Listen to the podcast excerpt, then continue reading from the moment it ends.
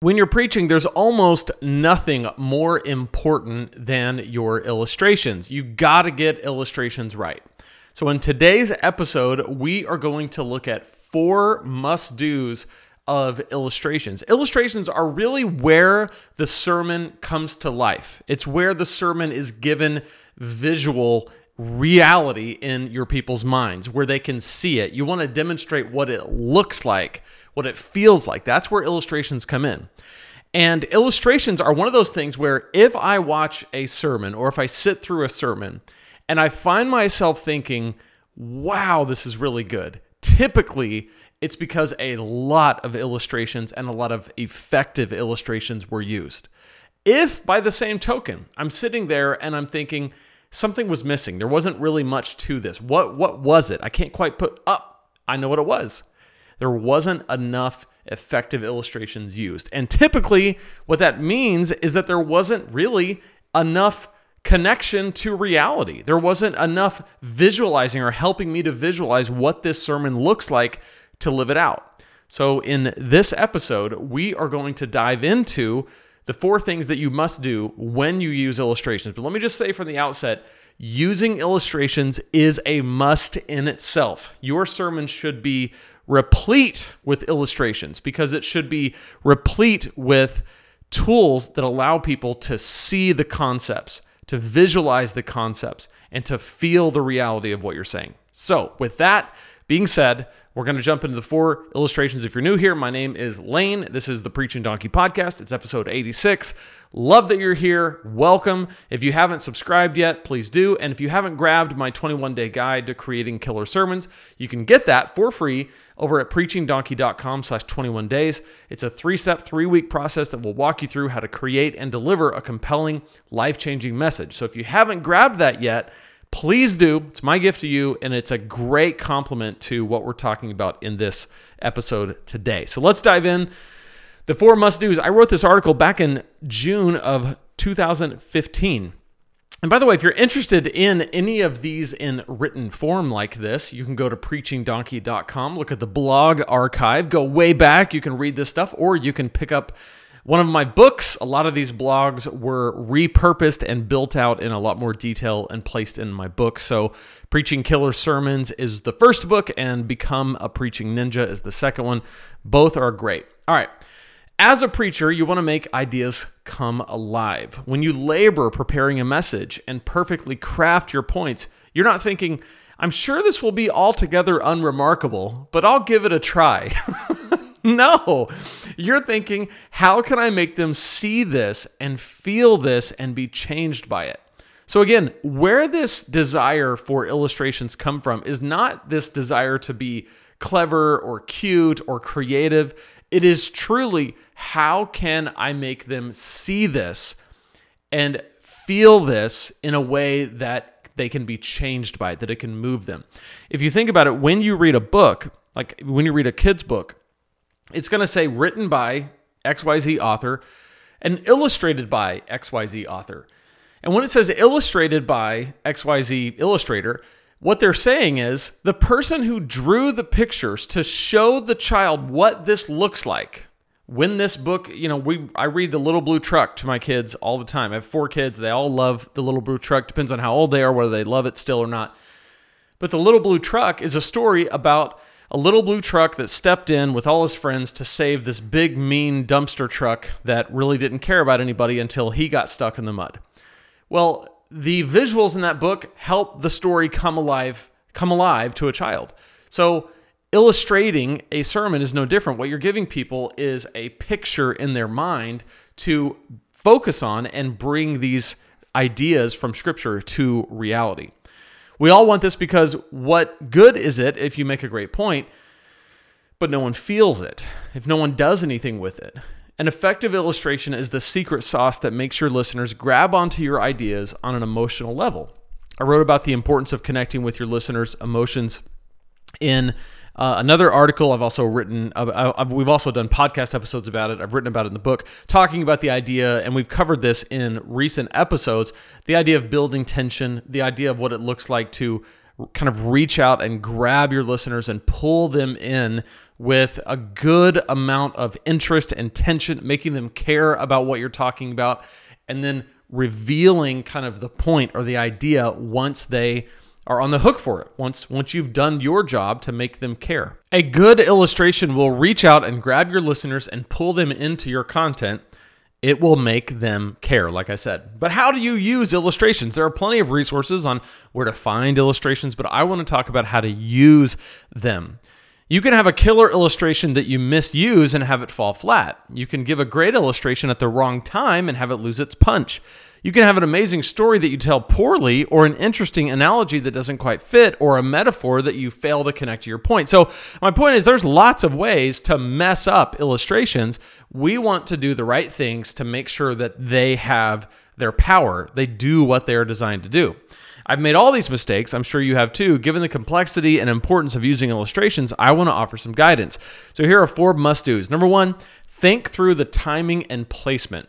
Again, this is part of my preparation process that I teach anyway. We, we want to always be thinking through the timing and placement of everything we do, every point we make, the bottom line, when we talk through the scripture, how we talk through the scripture, how we build tension at the beginning, how we cast vision and inspire at the end. All of these things are important.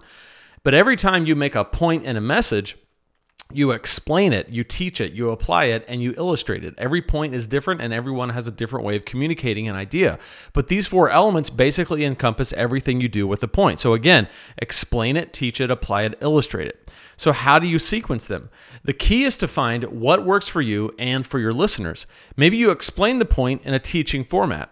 Then, once you have laid the foundation, you move on to illustrating how it works. At the end, you flow naturally into application, or maybe you present the idea without much explanation, but you jump into a story that's going to connect the idea once you explain it. The point is, there is more than one way to do it, but you need to be intentional about the process for each point.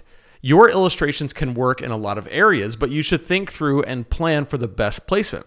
How do you know what's best? Practice it out loud a few times. Make your point, explain it, teach it, apply it, and illustrate it. Each time you practice, change up the order to see what flows the most naturally.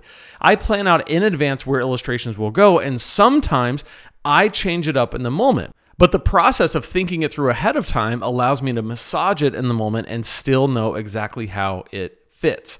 So, what I'm saying here is that there's planning, which is important because in the planning is when the illustration, the message, the points you're making, all of that stuff has to make sense in your mind before you preach.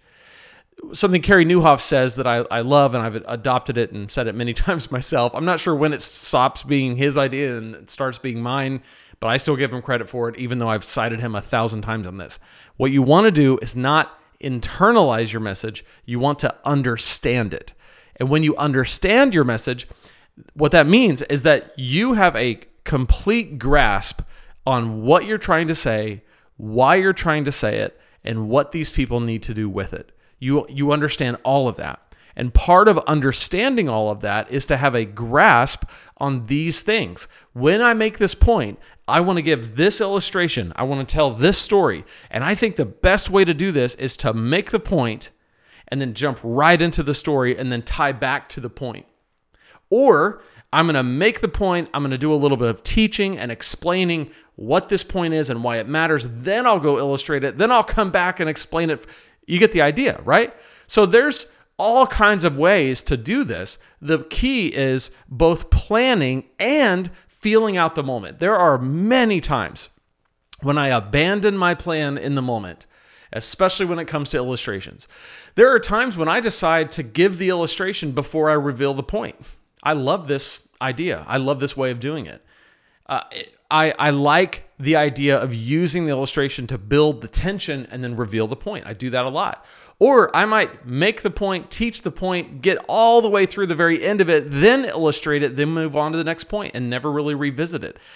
The point is to plan it and then in the moment, watch what your your listeners are doing. Here's the uh, the beauty of illustrations, especially ones that involve stories or illustrations that are stories. They are a pattern interrupt.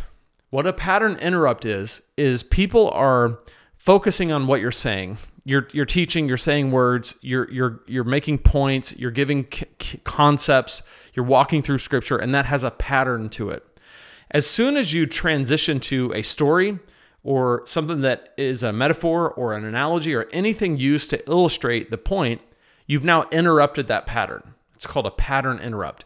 And pattern interrupts are used to divert attention back to you. So let's say they're watching you say words, they've you, you've kind of lost them not because you're a bad communicator, but just because people come in and out of paying attention to you.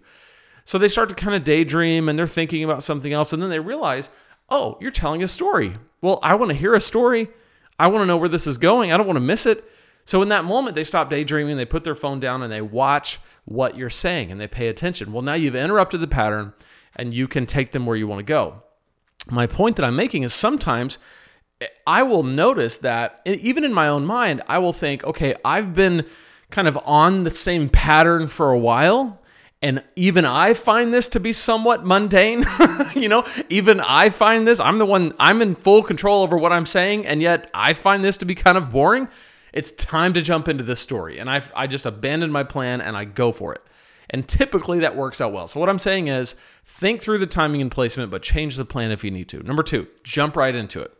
Howard Hendricks used to poke at preachers who would give an illustration to their illustrations. By the way, Howard Hendricks is the author of a really great book called Living by the Book. I actually talk about that book in my 21 day guide, preachingdonkey.com slash 21 days.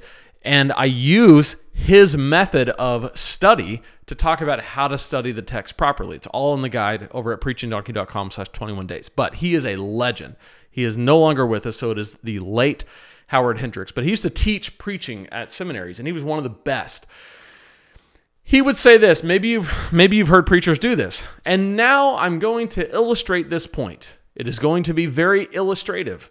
It will serve an illustration. It will serve as an illustration for you to remember. Now, let me give this illustration, right?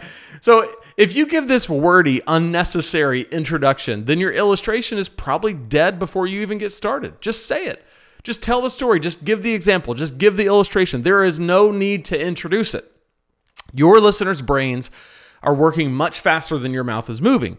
They will connect the dots if the illustration is effective and makes sense. It is much more interesting to move right into a story, an example, a metaphor, an analogy, than to spend precious time setting it up. So, as this was true in 2015, it's even more true now. The the people sitting in front of you are used to scrolling social media, TikTok, Instagram, Facebook, whatever they're into, whatever the kids are doing these days. They're scrolling that stuff and they're immediately just eh, like get to the point. So the last thing you want to do is waste words on let me give you an illustrative illustration that will really illustrate the the illustrative properties of no, just jump into it. That's the point. Number 3. Be sure it reasonably connects to your point. If you have to force how it connects to your point, don't use it. It's like telling a joke and having to explain the punchline. The joke is no longer funny. It never was. If you have to map out how the illustration connects at every level, it has already lost its potency. The illustration is supposed to give your ideas clarity, so it defeats the purpose if it's confusing and leaves your listeners scratching their heads trying to connect the dots. If you want to be sure it connects, test it out ahead of time, running it by your preaching team and getting feedback, which I did an episode all about preaching teams a few episodes ago. You can look that up. The idea here is that typically it is my position and it's my experience that I can just about make any story fit with any point that I'm trying to make when it comes to a story. And the reason for that is because you can emphasize any part of the story and you can kind of work with it. So I can have one story that I, I look at and say, I want to make XYZ point, this story can fit because I just emphasize a different part of it. However, if you have to do that with especially examples, uh, metaphors, analogy, and it doesn't really make sense. And you have to spend time not only illustrating, but then like explaining how the illustration fits. You've lost it. Just don't use that illustration. Is what I'm trying to say. So stories tend to be safe from this if you can if you can think through what part of the story you're going to emphasize and typically the way this works is tell the story and if it's first person go back to how you felt in whatever moment. So I'm trying to draw out this is the way I felt when and then connect that to the point. Again, if it connects. So, so much of this just goes back to preparation. You have to prepare well for the sermon and you cannot wing it. Siri thinks I'm talking to her. I'm not. Number four, make it interesting. There are few things worse than a boring illustration. Part of the reason you use an illustration is to gain back the attention of your listeners, which we talked about. It's the pattern interrupt. If the illustration is uninteresting, you miss an opportunity to bring everyone's attention back to focusing on your message. So avoid giving canned illustrations you find in books and look for real life stories, examples, and events. Personal stories almost always deliver, but vary your approach and keep them fresh. So, again, interesting illustrations, stories work, but it is very difficult to tell third party stories. In other words, stories that don't have anything to do with your life or your experience in an interesting way. The way a lot of people try to do this is either through history or sports or sports history or you know local news stories or national news stories, current news or movies. The key is never assume people know what you're talking about. Just because you hang on every play of every game every Sunday doesn't mean that everybody's going to understand what happened in the game last week. So keep that in mind. Just because you think everybody in the world has seen Lord of the Rings and understand every single part of it doesn't mean they have. So if you're going to use those types of illustrations that you're assuming are these kind of cultural norms, bring people into it and make sure that it's interesting to the most amount of people.